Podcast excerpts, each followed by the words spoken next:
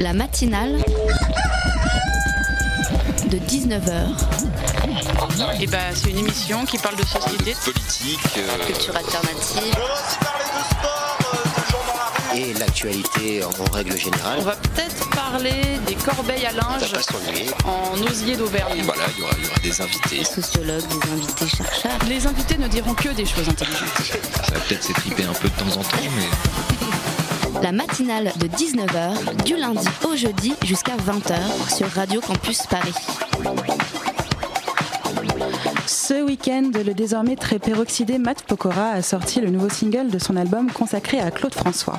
Après cette année-là, façon Bruno Mars, Justin Timberlake, le revoilà avec Belinda, à la sauce Major Lazer, dans un clip, euh, disons-le clairement, parfaitement dégueulasse. Pourtant, quelque chose dans ce clip le rend tout à fait passionnant. Belinda, dans cette version 2.0, n'a pas exactement le front très blond ou les yeux très bleus. Pour cause, la jeune femme qui l'incarne est métisse et assume avec une classe folle ses cheveux frisés et épais, tandis que Matt en boucle le refrain Elle a les yeux bleus, Belinda, elle a le front blond, Belinda. Belle ironie dans un univers musical qui a récemment flouté le Justice pour Adama qu'on pouvait lire sur le t-shirt de Black M dans son clip Je suis chez moi. Bien sûr, le changement de visage de Belinda n'est pas passé inaperçu. Trop vilaine, gros cheveux dans le clip, c'est quoi ces meufs qu'il prend? Ouais, ça aurait été bien mieux une belle blonde française. Elle a bien les yeux bleus et le front blond, foncé euh, mais blond, une métisse, c'est dans l'air du temps. Voilà quelques-uns des commentaires qu'on peut lire sur YouTube et Twitter et je n'ai pas poussé le vice à aller éplucher la page Facebook du chanteur. Une métisse qui assume ses cheveux en Marianne de la chanson française en 2016, c'est toujours compliqué. Et pourtant, il n'est pas interdit ici de voir le verre à moitié plein. Dans les représentations télévisuelles et cinématographiques, les cheveux des femmes noires sont un élément déterminant. Réprimés, lissés, dissimulés sous des perruques, ils sont le signe d'une féminité contrainte par les logiques assimilationnistes qui structurent le monde culturel occidental. Mais lâchés, vivants, ils sont un symbole de résistance et de revendication identitaire, le signe d'une féminité triomphante. Pensons par exemple à cette séquence folle de l'épisode 4 de la saison 1 de la série How to Get Away with Murder, où l'héroïne africaine-américaine retire sa perruque et tombe le masque blanchisé derrière lequel on veut la faire tenir. Pensons aussi à deux héroïnes télévisuelles récentes, Vanessa et Aissa D, dans les géniales Atlanta et Insecure, deux femmes noires indépendantes dont les cheveux fous sont aussi libres qu'elles. Avec sa peau noire et sa tignasse, Belinda laisse donc en 2016 la charge du front blond et des yeux bleus à Matt Pokora. À lui les contraintes, les stéréotypes, les traditions. Pendant ce temps, un vent léger souffle dans les cheveux des filles, un vent de liberté, pas sûr, mais peut-être. Et nous voici ici aussi à Radio Campus, libre de dire ce qu'on fait et d'inviter qui on veut sur le 93.9 ou sur internet radiocampusparis.org. Je suis désolée, je suis un peu fatiguée. Aujourd'hui, c'est la journée mondiale du refus de la misère, l'occasion donc de s'interroger sur les profils complexes et pluriels des sans-abri dont on croise tous les jours les ombres dans la capitale et ailleurs. Qui sont-ils? D'où viennent-ils? Quels chemins ont pu conduire vers la misère? Des jeunes diplômés qu'on aurait pu croire immunisés contre ce genre de dérive sociale Pour nous aider à à ces questions, nous recevons en première partie d'émission Nicolas Sambel, sociologue, co-auteur d'une étude sur la question qui est parue sur l'INSEE récemment, ainsi que Françoise Rioux, directrice de l'Observatoire du SAMU social de Paris, et Christophe Louis, président de l'association Les Enfants du Canal. En deuxième partie, focus sur l'Odyssée des alternatives, un grand voyage citoyen qui, de l'Europe à l'Afrique, entend sensibiliser le monde méditerranéen aux enjeux climatiques et écologiques avant la COP22 à Marrakech. Pour faire le point sur cette folle aventure, nous recevons Cécile Fourage et D'Albert Natiba Paris. Et puis, bien sûr, il y aura aussi un reportage de Loïc sur la manif pour tous qui a eu lieu hier et aussi la chronique de Simon sur le MAMA. Tout ça, c'est maintenant et c'est seulement dans la matinale sur Radio Campus Paris.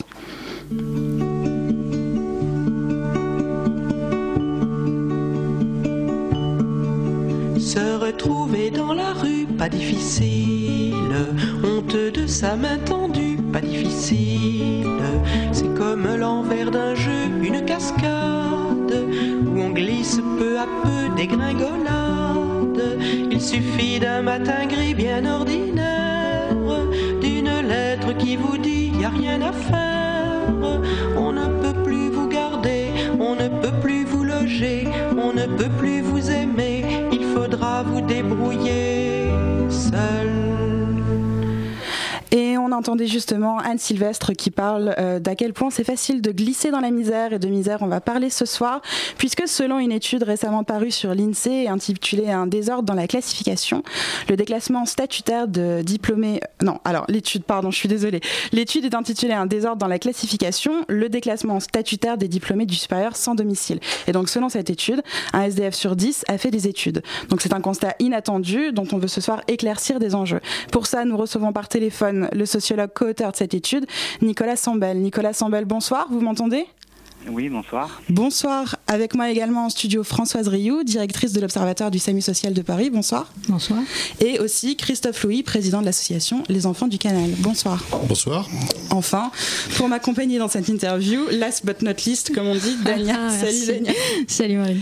Alors, Nicolas Sambel, est-ce que vous pouvez, pour commencer, s'il vous plaît, nous présenter un peu l'étude? Oui, écoutez, euh, elle est en libre accès euh, sur le site de l'INSEE, euh, je tiens à le signaler, c'est un progrès intéressant, enfin peu qu'on possède Internet. on a accédé à des données qui ont été recueillies par l'INED et l'INSEE qui concernent tous les SDF et dont les situations sont très diverses, hein, c'est pas simplement des gens qui sont à la rue, comme vous le, savez. Et nous, on s'est focalisé sur ceux qui ont fait des études supérieures et ceux qui ont été diplômés. Et on a pu dégager euh, plusieurs résultats. Euh, je ne sais pas si. Oui, alors j'ai parcouru l'étude. Vous parlez notamment dans le titre d'un désordre dans la classification. C'est l'expression que vous employez. Euh, qu'est-ce que vous entendez exactement par cette expression? Voilà, un désordre, dans, un désordre entre guillemets dans la catégorisation. Ben, c'est l'idée qu'on a voulu faire passer d'une complexification des, phénomènes de, de paupérisation et de déclassement et que la, catégorie euh, diplômée de l'enseignement supérieur échappe euh, généralement euh, à la paupérisation extrême qu'on a pu constater et qu'on peut constater avec les, les SDF. Donc ça nous semble être un désordre, mais les guillemets montrent qu'effectivement, quand on est sociologue, on a des limites aussi à être surpris par les phénomènes qu'on constate. C'est-à-dire qu'on peut effectivement expliquer finalement, hélas, ce genre de trajectoire. Alors Françoise Rioux, Christophe Louis, est-ce que vous, euh, euh, ce désordre, c'est quelque chose que vous constatez au quotidien dans vos travaux et dans votre action? Dans les, dans les études qui, sont, qui ont été menées au niveau de l'Observatoire du SAMU social de Paris, on retrouve effectivement euh, une proportion non négligeable de personnes qui ont des diplômes, ou en tout cas qui sont entrés dans l'enseignement supérieur. Après, il y a effectivement un certain nombre d'explications euh, sur lesquelles on va revenir. Sur lesquelles on va revenir, effectivement. Christophe Louis, un mot? Oui, il faut bien aussi parler de catégories. Hein. On, parle bien des sans domicile fixe et on ne parle pas forcément des sans-abri, c'est-à-dire que ceux qui mhm. vivent à la rue. On parle des gens qui sont dans des structures d'hébergement, euh, qui sont arrivés là pour différentes causes. Et donc, évidemment, dedans, on a des gens, parce qu'ils ont été expulsés, etc., qui ont eu un parcours euh, euh, normal, je dirais, dans, dans leur, dans leur vie. Quoi. Et donc, si on avait pris en compte les sans domicile fixe, les chiffres auraient été différents, selon vous? Ah, je pense que les chiffres auraient été différents. On aurait quand même trouvé des personnes qui ont effectué des études, mais je pense qu'on a beaucoup plus de personnes qui sont très loin de, de cette étude-là. Nicolas, la dernière étude d'ampleur de ce genre, elle a eu lieu en, en 2001. Est-ce qu'on note une véritable évolution depuis 2001 par rapport au nombre de personnes euh, diplômées ou, euh, ou passées par l'enseignement supérieur et, et sans domicile fixe pardon? Écoutez, moi, en fait, on s'intéresse vraiment à ce, phénomène euh, que depuis récemment, donc on n'a pas, on n'a pas tellement d'évolution. Hein, euh, enfin, nous, on n'a pas tellement d'éléments sur les évolutions. Mhm. Euh, ben, on peut faire peut-être l'hypothèse qu'il y a un accroissement, mais franchement, ça serait, ça serait prématuré par rapport à des données qu'on n'a pas. par contre, on continuera d'observer et il est possible que ce phénomène ne soit pas forcément un phénomène de stagnation. Alors, juste pour que les choses soient très claires pour nos auditeurs, est-ce qu'on pourrait tous ensemble essayer de définir un peu ce que c'est que la sans domiciliation Vous avez dit que c'était assez différent que mm. ne pas avoir de domicile, c'est différent que de ne pas avoir de domicile fixe. Est-ce qu'on peut revenir un peu sur ces différences? euh, déjà, sur le terme de sans domiciliation, c'est un terme qui est introduit, je trouve un peu de confusion parce qu'on on parle de domiciliation administrative, c'est une autre affaire, c'est vraiment pour pouvoir faire des démarches administratives. Donc si on reste sur l'idée sans domicile, sans domicile dans les, dans les enquêtes, ça inclut des personnes sans abri, comme vous l'avez dit tout à l'heure, mais ça inclut également des personnes qui sont hébergées euh, gratuitement ou contre une faible participation. Christophe Louis, un mot? Non, non, c'est très juste ce qui a été dit. Euh, D'accord. Alors, qui sont, Nicolas, ces diplômés? Est-ce qu'il y a un profil type? Est-ce que ce sont essentiellement des gens diplômés du supérieur ou plutôt des hommes, plutôt des femmes?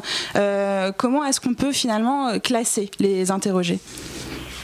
Nous, alors sur, sur la base hein, des, catégories, enfin des, du vocabulaire de, l'INSEE, hein, qui n'est pas le nôtre, hein, sans domiciliation. On a, euh, on a découvert deux, profils principaux. Pour le dire très rapidement, euh, peut-être un peu trop, il y a des, hommes d'une cinquantaine d'années qui ont fait leurs études supérieures en France et, qui sont en situation donc, de sans domiciliation, des hommes seuls. Et on a également un autre profil euh, important, ce sont des, femmes beaucoup plus jeunes ayant eu un diplôme du supérieur à l'étranger et qui ont avec elles un enfant ou éventuellement un, donc euh, les modes d'hébergement et de prise en charge sont complètement sont assez différents, me semble-t-il, selon ces, profils. Voilà pour les, profils les plus, les plus généraux qu'on a, pu, a pu découvrir. Et selon vous, au-delà de l'étude, pourquoi est-ce que vous avez une explication du pourquoi euh, le diplôme ne protégerait plus aujourd'hui? Ne protège plus systématiquement. Hein. On est loin d'une, de pouvoir dire que le, diplôme ne protège plus. Euh, simplement, donc, il y, a, quelques cas de figure certainement trop importants. Hein.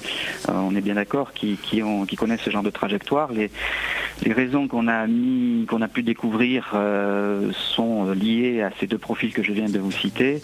les hommes de plus de 50 ans ayant un diplôme en France, c'est la première raison avancée par eux, hein, puisque ce sont des questionnaires auxquels ils ont répondu eux-mêmes, c'est la séparation avec le conjoint pour 20%.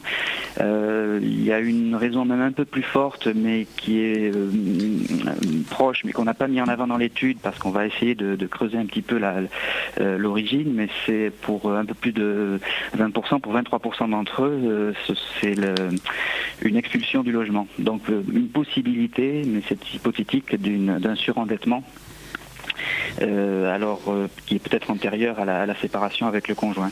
Et l'autre raison principale pour l'autre profil, c'est donc des gens qui sont venus de, l'étranger, c'est la situation, euh, la situation politique intenable pour eux, et donc ce sont des gens qui sont dans une logique d'exil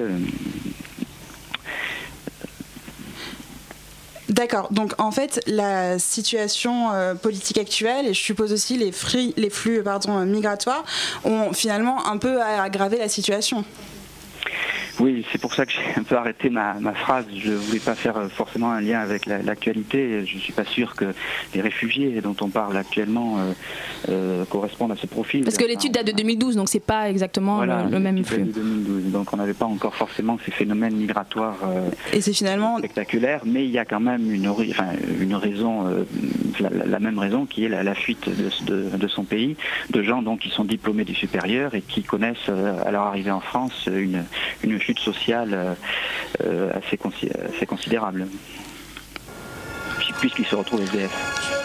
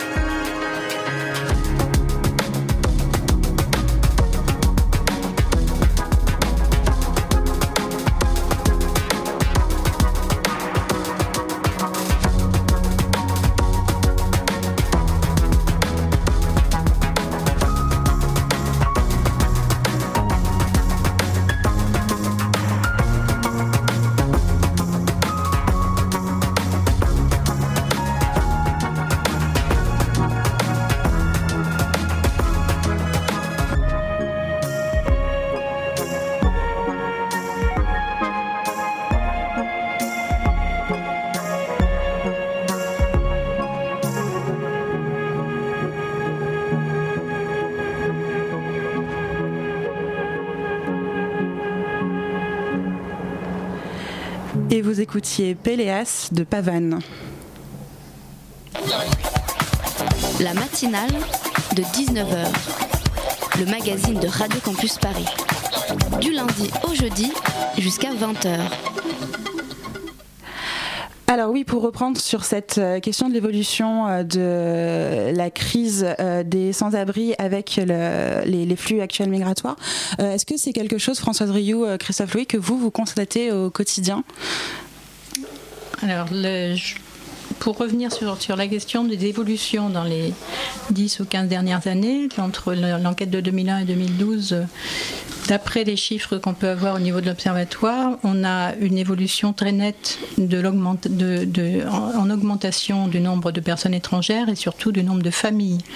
Donc c'est ce qui a conduit euh, au niveau du SAMU social à développer euh, une offre d'hébergement d'urgence qui a dépassé les centres d'hébergement et qui s'étend vers les hôtels sociaux et euh, vers la, la, grande banlieue également. Et je suppose que dans ces familles, il y a des gens diplômés, voire très diplômés, dont on ne valorise pas du tout les compétences. Alors la deuxième point sur lequel il faut insister, c'est que la situation administrative de ces familles, la plupart du temps, ne les autorise pas à travailler, puisqu'elles sont dans un processus de demande d'asile qui est assez long. Et donc ça explique euh, une partie de leurs euh, difficultés euh, financières et leurs difficultés à trouver des logements. Et le deuxième élément qu'il faut mettre en avant, c'est que le dispositif national d'asile n'a pas le nombre de places, sans doute, d'hébergement suffisant. Christophe Louis, vous, vous développez les actions?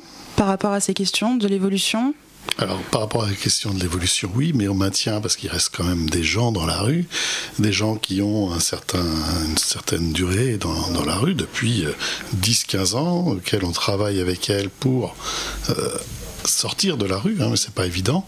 C'est vrai que si on a des familles, euh, les familles, on les oriente très très vite vers les dispositifs adaptés. Par contre, quand on a des personnes à la rue qui sont là depuis 10, 15 ans, je peux vous dire qu'avec nos équipes, on n'a pas rencontré beaucoup d'universitaires. Hein. Donc attention à l'interprétation, attention aux peurs que cette interprétation, euh, que cette enquête peut lancer aussi. Euh, on ne va pas systématiquement à la rue, euh, etc.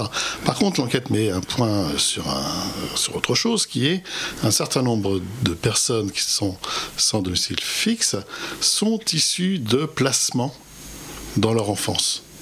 Et ça, c'est une étude plus intéressante que le diplôme. C'est une étude qui nous permettrait d'anticiper pourquoi des gens qui ont été placés se retrouvent dans des situations de rupture. Et c'est ça qui est le plus important. Le diplôme, je veux dire, euh, maintenant, malheureusement, on va, avoir, de plus en plus de personnes qui seront diplômées éventuellement dans des conditions sans domicile fixe, parce que quand on a 80% de, diplômes en France, de bacheliers, etc., on peut se dire, voilà. Donc non, par contre, euh, le phénomène qui crée euh, des ruptures, eh bien oui, les placements familiaux sont des, enfin des indices sur lesquels on devrait travailler plus régulièrement pour éviter ça, faire de la prévention. Vous dites deux choses très intéressantes, c'est que vous parlez euh, de la surreprésentation des personnes qui ont des problèmes mentaux ou des problèmes psychiques chez les, chez les SDF. Euh, Nicolas Samuel, vous avez ressenti ça, vous, dans, cette, dans votre étude? Euh, les questions qui sont relatives à la santé euh, montrent euh, donc chez les, diplômés du supérieur SDF un rapport à la santé généralement perçu comme meilleur par rapport aux, autres, SDF. Donc on serait plutôt dans un profil que vient d'évoquer le, Monsieur Louis, c'est-à-dire des gens qui seraient parmi les SDF moins, moins, moins paupérisés, si on peut mm. dire, que d'autres. Oui, parce que vous dites cet état de santé est perçu comme meilleur, mais est-ce qu'il est perçu comme meilleur pour euh, des questions un peu psychologiques ou qui tiendraient de l'ordre un peu du déni de la précarité, ou est-ce que cet état de santé est vraiment meilleur? Bah, on a essayé de confronter objectivement, je pense qu'il est un peu meilleur, mais effectivement, le sentiment de perception d'un bon état de santé est quand même un sentiment qui peut être fragile. Euh, nous, ce qu'on a fait, je crois qu'on essaie de rencontrer euh, un tableau statistique général qui n'existait pas euh, de l'ampleur de celui qu'on a pu brosser, avec des, situations au quotidien qui sont, elles, plus ou moins connues. Et on, essaie de faire se rencontrer ces, ces deux mondes qui concernent la, le, même phénomène. Euh, nous, la prochaine étape qu'on va faire, c'est on va, on va faire des, entretiens de, de, personnes SDF, mais qui seront ciblés par rapport au, profil qu'on aura pu dégager et on va essayer de, de, recentrer effectivement le, le, phénomène pour savoir si on peut retrouver des profils communs à ceux qui au quotidien sont au contact de, ces publics. Christophe Louis relevait un autre phénomène, c'est les personnes qui sont en études, donc les étudiants, et qui sont en situation de sans domiciliation. Est-ce que vous, vous, dites dans l'étude qu'ils sont difficilement quantifiables en fait C'est difficilement, c'est difficile de, de, de rencontrer ces populations-là bah, c'est-à-dire que nous, ce qu'on a réussi à faire, parce qu'on a, on a, essayé de creuser, évidemment, euh, on a réussi à découvrir que 15% euh, des sans domicile, qui, des personnes sans domicile qui ont fait des études supérieures étaient déjà sans domicile au moment de leurs études. Et parmi elles, euh, on a 6% en fait des, des 10% de diplômés du supérieur sans domicile, 6% qui ont été sans domicile pendant leurs études et qui ont réussi à avoir leurs études. Donc on arrive, si vous voulez, à affiner sur une population qui représenterait à peu près 400 personnes qui sont sans domicile pendant leurs études, y compris des expériences de sans domiciliation euh, les plus euh, dures, c'est-à-dire la rue, mais qui en même temps euh, arrivent à obtenir leur diplôme. Donc la réponse, si vous voulez, on a un peu réfléchi là-dessus, mais pas plus que ça, et on, se retrouve un peu comme le citoyen lambda, sauf qu'on est aussi universitaire, c'est que en cette journée de refus de la misère, je pense qu'il y aurait quand même des politiques d'enseignement supérieur à essayer d'affiner. Et alors j'ai envie de dire méritants parce qu'ils obtiennent leur diplôme, euh, mais qui l'obtiennent dans des conditions extrêmement difficiles à, être, à pouvoir faire leurs études dans, de meilleures conditions. des, bourses plus, voilà, plus de logements étudiants, plus de bourses. Françoise Rioux, vous avez rencontré des étudiants, vous qui sont dans, dans, dans une grande précarité? Je pense que pour l'essentiel, ces étudiants sont des étudiants étrangers. Et je reviens sur euh, la question de, des autorisations de travailler quand on est en France en demande d'asile. Il y a des personnes qui sont diplômés qui euh, ne peuvent pas travailler, qui en attendant euh, repassent parfois des diplômes en France euh, pour euh, parce que simplement il faut qu'elle s'occupe. Et pour moi, une partie des personnes qui sont actuellement en cours d'études sont des personnes qui euh, ne sont pas euh, en situation de pouvoir travailler, même si elles ont eu des diplômes à l'étranger. Et en même temps, c'est intéressant cette question de l'employabilité, puisque Nicolas Sambel, vous, dans l'étude que vous avez publiée, vous avez l'air de vraiment faire la différence entre la non-domiciliation et la non-employabilité, puisqu'il y a une partie finalement des gens que vous avez interrogés qui, euh, au moment de l'étude, travaillaient mais n'avaient pas de domicile. Oui, c'est ça. Enfin, ça a été déjà montré que les, sans domicile n'ont pas forcément euh, un rapport euh, totalement coupé à l'emploi, loin de là. Et nous, enfin, loin de là. en tout cas, c'est pas 0%. Et nous, ce qu'on a découvert, c'est que les, diplômés du supérieur sans domicile avaient un rapport un peu plus positif, si l'on peut dire, à l'emploi que les autres, les autres SDF. Alors, également une autre. Ah, Christophe Louis, vous vouliez réagir? Non, non, il faut faire attention euh, sur la question de l'emploi, c'est quand même du déclaratif dans cette enquête-là. Donc euh, attention à ce que l'on entend comme emploi et aussi à euh, la temporalité. C'est-à-dire que je me souviens, il y avait une enquête qui était sortie où on nous disait un quart des personnes à la rue sont travail, etc. Ce qui n'était pas vrai, puisqu'on était parti sur. c'est pas vrai Mais parce qu'on était parti sur du déclaratif et que tout le monde a besoin, et moi je trouve que c'est normal, de se justifier, de justifier sa place par le travail. On est dans une société où c'est le travail travail qui valorise. Et donc, on a beaucoup qui ont déclaré, bah oui, je travaille, mais le travail, c'était euh, il y a peut-être deux ans, peut-être trois ans. Et donc, voilà, c'est ça qu'il faut tenir compte. Oui, oui, c'est ce qu'on retrouve dans les, données. Hein. C'est euh, un questionnaire sur euh, un parcours de vie qui peut être long pour, par exemple, les personnes de 50 ans qui sont interrogées. Ils ont donc l'occasion de, résumer un peu leur, parcours professionnel. Et c'est vrai qu'avec le diplôme du supérieur, l'expérience professionnelle de six mois ou plus est un peu plus importante. Enfin, c'est peut-être des, variations euh, limitées et qui ne doivent en tout cas pas euh, laisser euh, des, généralisations trop, trop rapides, mais il y a comme ça quelques spécificités qui permettent de, cibler beaucoup plus, je pense, hein, grâce à notre étude, des profils. Et on les comprend peut-être pas un peu, ces, ces SDF, entre guillemets, ces personnes sans domicile fixe qui mentent, quand aujourd'hui on apprend que dans le 16e arrondissement, des personnes ont incendié de manière volontaire un futur centre d'hébergement pour des, pour des centres domiciles fixes. Vu comment on les, on les montre du doigt et on les traite dans, aujourd'hui, on, comprend un peu qu'ils ont envie de se justifier dans leur situation. Alors je ne dis pas qu'ils mentent, hein. je dis simplement qu'on est dans un problème de temporalité par rapport à ce qu'on leur, leur demande. Par contre, oui, c'est inadmissible d'avoir des structures qui soient incendiées. Euh, on parle aujourd'hui du 16e, c'est toujours emblématique, le 16e, etc. N'empêche qu'actuellement, vous avez des maires qui veulent faire des sondages ou des référendums pour éviter d'avoir un centre d'hébergement de réfugiés. Vous avez des communes qui, enfin, ou d'autres centres réfugiés qui ont déjà pris euh, feu. Donc euh, voilà, c'est pas nouveau. Alors on en parle beaucoup parce que c'est à Paris, parce que c'est le 16e, mais il se passe aussi des choses en province. Et là, on peut être inquiet sur les questions de solidarité nationale. Françoise Rio Oui, puis il y a aussi des exemples qu'il faut citer de communes et de populations qui se mobilisent pour bien accueillir les personnes qui sont euh, dans la rue ou qui sont évacuées de, de campements comme Calais. Alors la question est complexe et on aurait pu continuer à en parler encore pendant à peu près quatre émissions et demie, mais il va falloir abréger.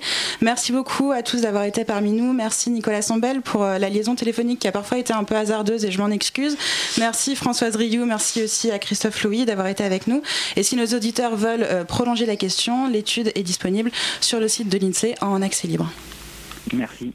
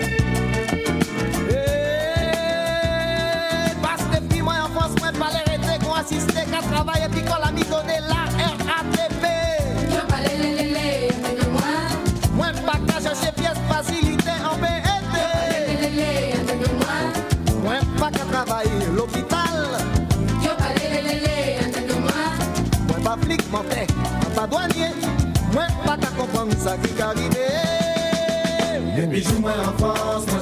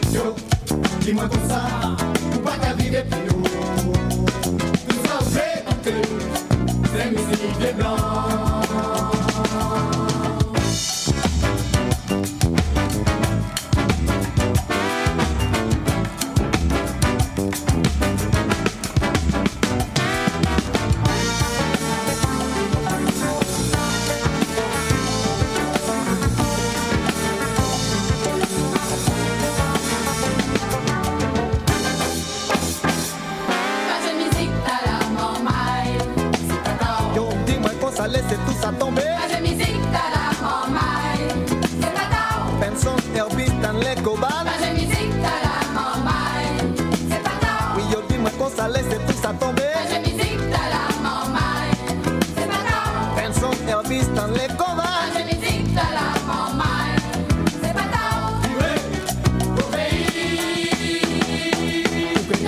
chanter, que sauter, que sauter, que. Et. que sommet, que périr, que morder la jambe blanc. Danser, que chanter, que sauter, que sauter, que ça. Et après. Que sommet, pues. que périr, que morder la jambe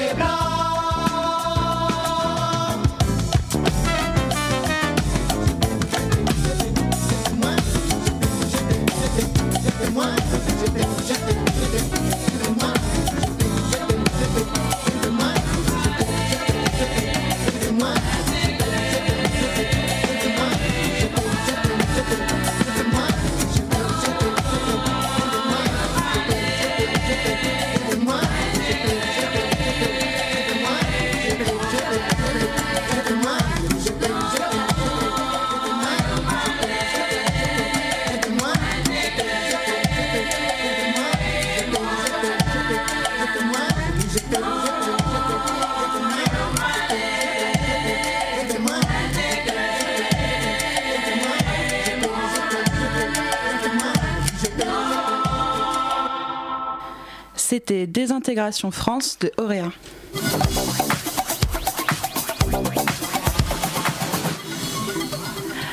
Alors, euh, bonsoir Loïc, Salut, tu nous as rejoint. Tu as eu une après-midi euh, carrément sportive hier, d'après ce que j'ai compris, puisqu'au moment où la manif pour tous euh, redescendait pour notre plus grand plaisir, n'est-ce pas, dans les rues de Paris, certains militants euh, LGBT et d'extrême gauche ont décidé de ne pas leur laisser euh, la- le bénéfice de l'espace public. Exactement, un événement Facebook appelé à se rassembler à 13h place Diana dans le 16e, non loin du trajet de la manif pour tous. Mais l'accueil était assez froid, les forces de l'ordre ont bloqué les sorties de métro et invité les militants présents à évacuer la place. Résultat, les quelques 200 personnes venues pour l'occasion ont eu du mal à s'organiser en véritable cortège.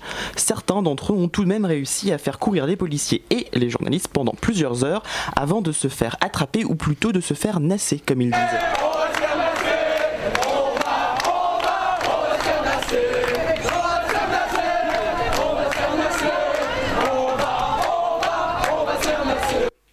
Tous les contre-manifestants n'ont pas été nassés et certains ont donc continué à crier et chanter et à arracher même les drapeaux euh, des gens de la manif pour tous. Écoutez. Ils ont pris mes drapeaux. c'est pas méchant. C'est pas, une raison. Mais voilà, c'est ça. Voilà. Mais exactement.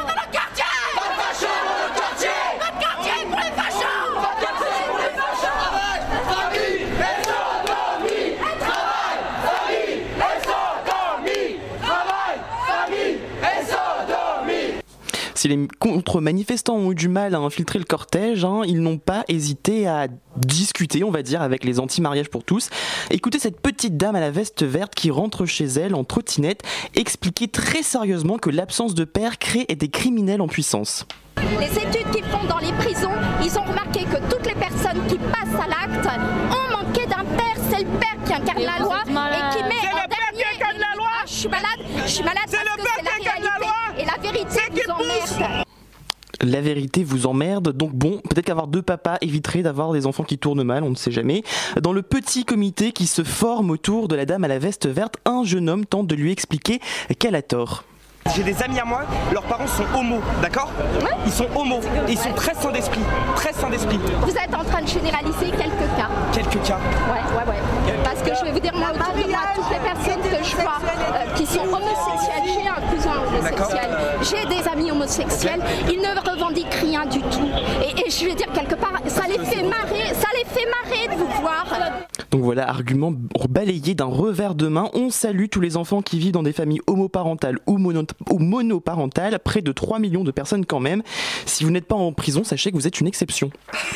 les fameuses exceptions.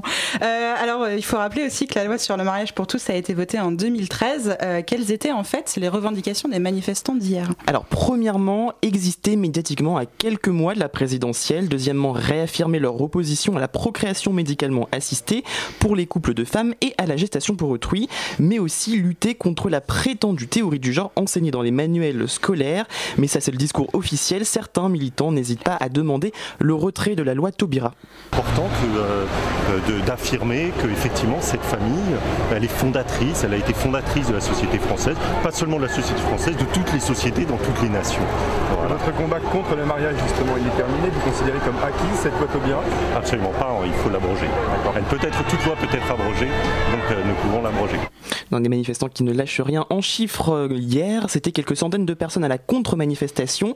La manif pour tous, elle a réuni 30 000 personnes, beaucoup moins qu'en 2013. Disons que si les militants les moins déterminés sont partis, les plus extrémistes n'ont pas hésité à redescendre dans la rue. Merci Loïc, c'est toujours éclairant même si ça donne envie de vomir. La matinale de 19h sur Radio Campus Paris. Alors place maintenant pour se changer les idées à un beau voyage citoyen et une super initiative dont le but va être de sensibiliser le monde euro-africain aux enjeux climatiques et écologiques auxquels il va falloir faire face euh, d'ici la COP 22 en 2017 à Marrakech. Et donc pour parler de cette folle odyssée des alternatives, nous recevons euh, Cécile, bénévole euh, sur l'événement. Bonsoir. Bonsoir. Et également Dany, bénévole sur l'événement également. Bonsoir. Euh, avec moi pour m'accompagner sur cette croisière éco-responsable, Gabriel. Salut Gabriel. Salut.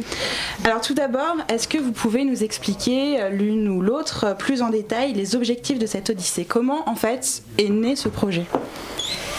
Alors, euh, ce projet est né euh, il y a quelques mois euh, dans la tête de plusieurs. ah, donc c'est récent Oui, oui, oui, c'est récent. Ça date du, printemps à peu près, si je me souviens bien. donc, il est né dans la tête de, plusieurs porteurs de projets qui étaient déjà membres de, mouvements porteurs d'alternatives. donc, on sait que l'année dernière, il y a eu la COP, la COP 21 à Paris. Donc, ça a été le, déjà un lieu de, de rencontre, d'idées pour faire avancer ces thématiques-là. Exactement. Et euh, donc, pour, en vue de la COP22 qui a lieu cette année à Marrakech en novembre, euh, ces mêmes organisations et des organisations euh, africaines, donc des deux rives de la Méditerranée, se, sont, se sont mises en lien et, et donc intéressées pour préparer un, un événement citoyen avant la COP22. Gabriel Donc, Cette Odyssée, c'est un voyage de 21 jours qui va commencer le 19 octobre et qui va s'achever le 10 novembre. Pourquoi est-ce que vous avez choisi la forme d'un voyage en bateau? Parce que je sais que vous avez fait euh, du vélo avant. Oui, alors euh, c'est vrai que juste avant la COP 21, donc il y avait eu un tour, euh, un tour des alternatives en vélo qui a été organisé par euh, notamment l'association Alternativa. Donc ça c'était c'était en France. Et donc évidemment on était sur, uniquement sur terre, mais là pour relier l'Europe et la Méditerranée, on est obligé de et, et, le Maroc, on est obligé de, de traverser une mer et donc l'idée est venue du bateau. Et c'est aussi j'imagine, une façon, euh, ce, voyage en bateau, de dépoussiérer finalement des stratégies de mobilisation un peu traditionnelles et euh, dont on commence finalement à voir les limites aujourd'hui? Oui, si on veut, effectivement, on peut, on peut dire ça, puisque ça va être l'occasion donc de, à chaque escale du parcours, d'organiser des événements citoyens euh, festif euh, et donc euh, ce sera pas effectivement ce sera ça prendra une forme une forme différente d'un événement d'un événement plus classique. Un événement classique. Donc le voyage est structuré, vous venez de le dire à l'instant en escale qui vont si j'ai compris de l'Espagne jusqu'au Maroc, en a sept si je me souviens bien. Alors il y en a il y a six escales pour le pour les bateaux en tant que tels. Et du coup, qu'est-ce que vous allez faire dans ces escales? Comment s'organise le projet en fait une fois que vous faites escale, que vous jetez l'encre Qu'est-ce qui, qui se passe? Alors à l'arrivée des bateaux euh, dans le port, euh, donc euh, les, les équipiers, le, le, skipper sont, sont accueillis par, par une équipe et des organisations locales qui, qui vont les convier à une série d'événements. Alors ces événements vont prendre différentes formes. Ce sera des forums citoyens, des expositions, des temps de débat très ouverts, voilà pour, pour rassembler entre rassembler les mais ça a dû être compliqué à coordonner là. C'est quand même un très gros projet en fait, logistiquement. Oui, logistiquement, c'est une, c'est une grosse gageure. Oui, vous m'aviez dit justement hors micro que vous aviez vous beaucoup travaillé euh, sur les logistiques. Quels sont les défis finalement auxquels vous avez dû faire face pour coordonner euh, le, projet? Alors, euh, bon, il y, a plusieurs, plusieurs défis. Donc, le, le fait d'avoir au niveau de chaque escale euh, des événements organisés. Donc ça fait six, euh, six équipes qui travaillent euh, localement pour organiser des événements. Et ensuite, bah, il faut relier ces, ces, événements. Donc il faut organiser surtout un planning où les, les bateaux, en tenant compte des conditions de navigation optimales, puissent arriver de date à date à chaque escale. Et, et ensuite, voilà, on va, on va croiser les doigts pour que la mer ne soit pas trop méchante. Gabrielle.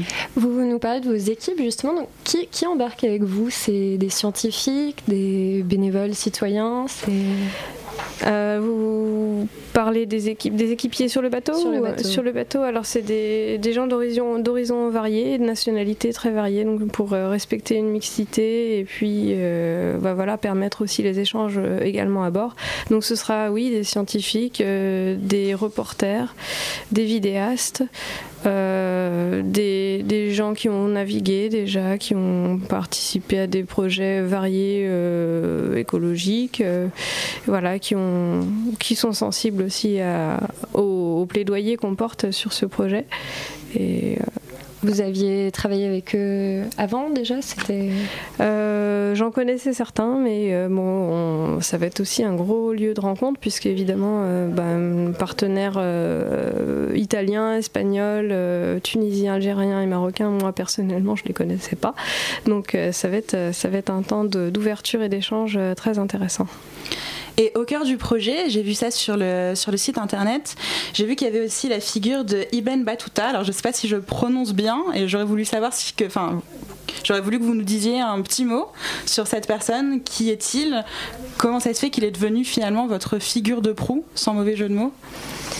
Eh bien, je pense Danny. que c'est parce que c'est un, un, voyageur euh, du XIVe siècle. Il est né au début 1304, je crois, et donc il a parcouru euh, dans, dans beaucoup de pays. Il a parcouru à l'époque plus de 100 000 km, ce qui est vraiment énorme. Et il est, il est né à Tanger et il est mort à Marrakech. Donc euh, voilà, c'est aussi peut-être aussi pour ça que c'était finalement une façon de rappeler vos objectifs et de construire, selon les termes pareil de, de, de, votre édito, la Méditerranée des initiatives émancipatrices et des solidarités. Oui, il a, il a vraiment voyagé, mais dans beaucoup, beaucoup de pays, parce que 100 000 km à l'époque, c'était Exactement, c'est énorme, oui. énorme. Voilà. D'accord. Alors, euh, les trois grosses thématiques de cette édition, euh, c'est le climat, euh, c'est aussi tout ce qui est enjeu lié au flux migratoire, et on en parlait en première partie d'émission selon un angle complètement différent, et aussi la justice sociale. Comment est-ce que vous articulez ces trois enjeux concrètement au travers des différentes escales que vous faites? Bah en fait, dans, que ce soit en Europe ou en Afrique, il euh, y, a, y, a, des soucis qui, sont, qui émergent actuellement qui vont, qui vont continuer, qui sont liés au changement climatique. Euh, donc ces, changements climatiques euh, entraînent des migrations euh, dans, différents pays. Par exemple, dans les régions du Sahel, le, désert avance, donc les, populations sont contraintes de, partir. également sur les côtes, les côtes atlantiques, les populations, bah, la mer avance, donc les, populations sont contraintes de reculer. Et il y a ces problèmes-là de, migration dans beaucoup de pays. on les relie à des problèmes politiques puisqu'en Afrique, bah, il y a des migrations liées au contexte euh, de, guerre, euh, de guerre dans certains pays. Euh, voilà, donc il y, a des, questions de, de société qui, sont, qui sont reliées.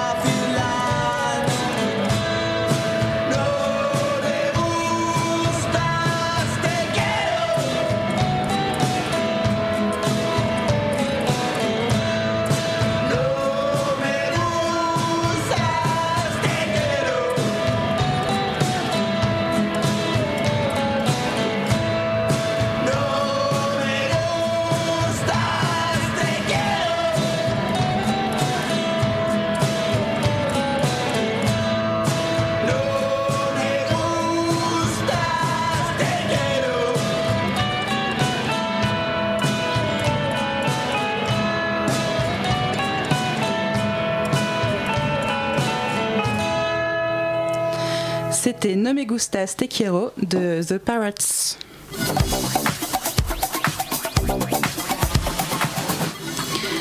Nous sommes toujours avec euh, Cécile et Dany pour parler de l'Odyssée des alternatives. Et Gabriel, tu avais justement une question. Oui, donc votre voyage, il, euh, est centré autour de la Méditerranée, la région euh, et le monde subsaharien. Pourquoi est-ce que vous avez choisi cette région et quels enjeux est-ce que vous sentez qu'elle recouvre en particulier? Alors on a choisi cette région parce que c'est la région de, où va avoir lieu la COP22, donc euh, à Marrakech au Maroc, euh, donc du 8 au, au 17 novembre euh, prochain.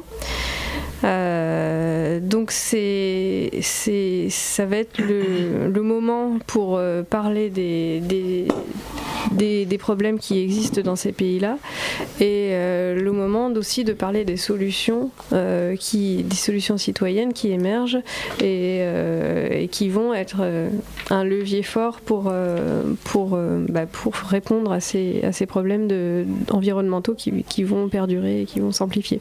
Alors est-ce que vous pouvez préciser préciser un peu ce que sont ces solutions citoyennes?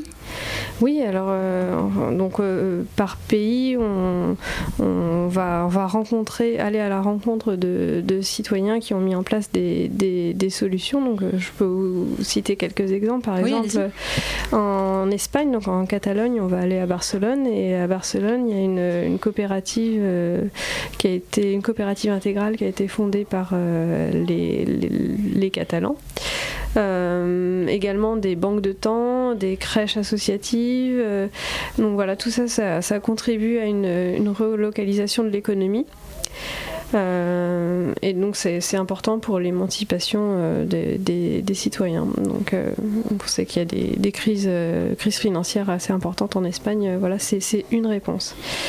Euh, ensuite, en France, euh, donc il y a euh, beaucoup de solutions qui ont été mises en valeur, par exemple en sobriété énergétique. Donc c'est avec le, le développement des, énergies, enfin oui, des énergies renouvelables et des, entreprises qui proposent aux citoyens de, s'alimenter avec des énergies renouvelables. Euh, Et est-ce que vous constatez, vous, vu que vous travaillez vraiment avec les deux rives de la Méditerranée, est-ce que d'un côté à l'autre, euh, les mobilisations, la force de ces mobilisations et les formes qu'elles prennent sont différentes Ou est-ce que finalement les choses sont assez équilibrées et on est aussi conscient des enjeux euh, écologiques euh, dans un pays subsaharien que en France ou à, à Barcelone?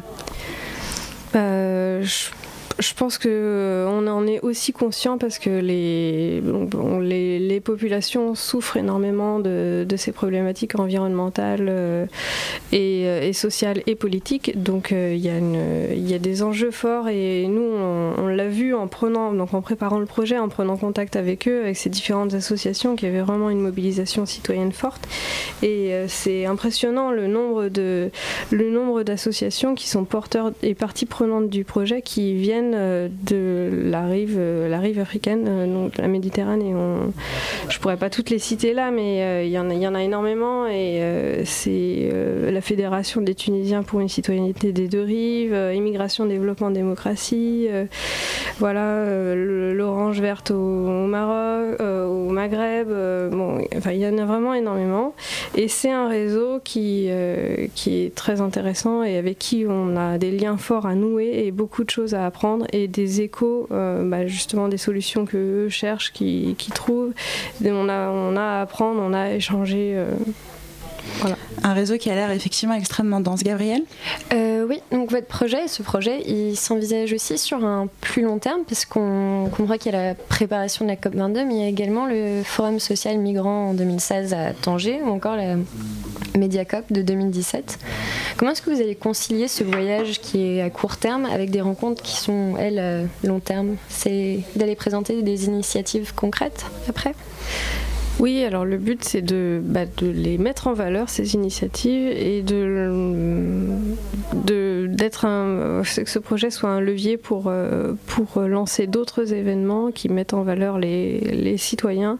Et pour 2017, on a un projet comme idée de faire un deuxième Odyssée, mais plutôt dans l'est de la Méditerranée, pour aller en Grèce, où là aussi les, citoyens rencontrent des, problématiques importantes. Et les enjeux sont différents Les enjeux, les enjeux dans les grandes lignes, sont les mêmes. Mais après, bon, il y a des, des politiques euh, qui sont propres à chaque pays qui vont faire que les, euh, les, bah, les choses se présenteront de manière différente. Quoi.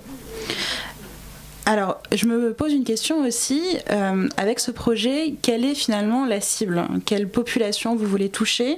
Est-ce que c'est plus euh, la population française, puisque euh, d'après ce que j'ai compris, le, projet est une initiative d'ici, enfin de, la France, ou est-ce que c'est vraiment une population plus globale qui va en, enfin, englober à la fois la France, l'Espagne, enfin cette rive-là de, de l'Europe, et aussi le monde subsaharien? Alors euh, déjà non, le, projet n'est pas une initiative ah, française. C'est vraiment, il a été construit euh, avec en collaboration, en collaboration complète depuis le début. Hein.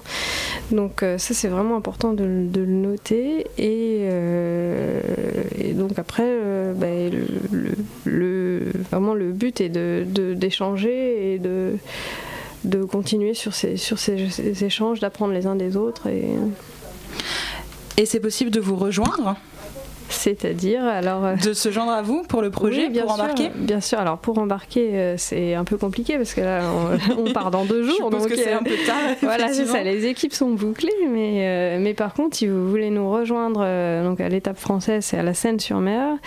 Donc l'événement aura lieu samedi prochain. Donc voilà, tous les toutes les personnes intéressées peuvent se joindre aux, aux, événements et participer au forum, discussions, etc. Et en même temps, je suppose que pour euh, les gens qui ont l'envie et les moyens, c'est aussi possible de vous suivre sur les différentes escales. Je pense notamment à Barcelone. Il n'y a pas de mer à traverser Oui, c'est sûr. Ah bah même, euh, voilà, euh, non, c'est sûr, vous pouvez rejoindre les événements aux escales. on peut suivre l'Odyssée sur le site internet où il y aura régulièrement des, des informations sur le programme, le programme à chaque escale. Il y aura des vidéos qui seront mises en ligne aussi régulièrement. donc ça, ça permettra de suivre euh, c'est ce programme qui sera très très riche. Ça a l'air très riche, effectivement. On mettra toutes les informations que vous avez mentionnées, euh, nous, sur la, page du podcast. Merci beaucoup Cécile et Dany d'avoir euh, été avec nous. Et tout de suite, eh ben, on écoute la chronique de Simon.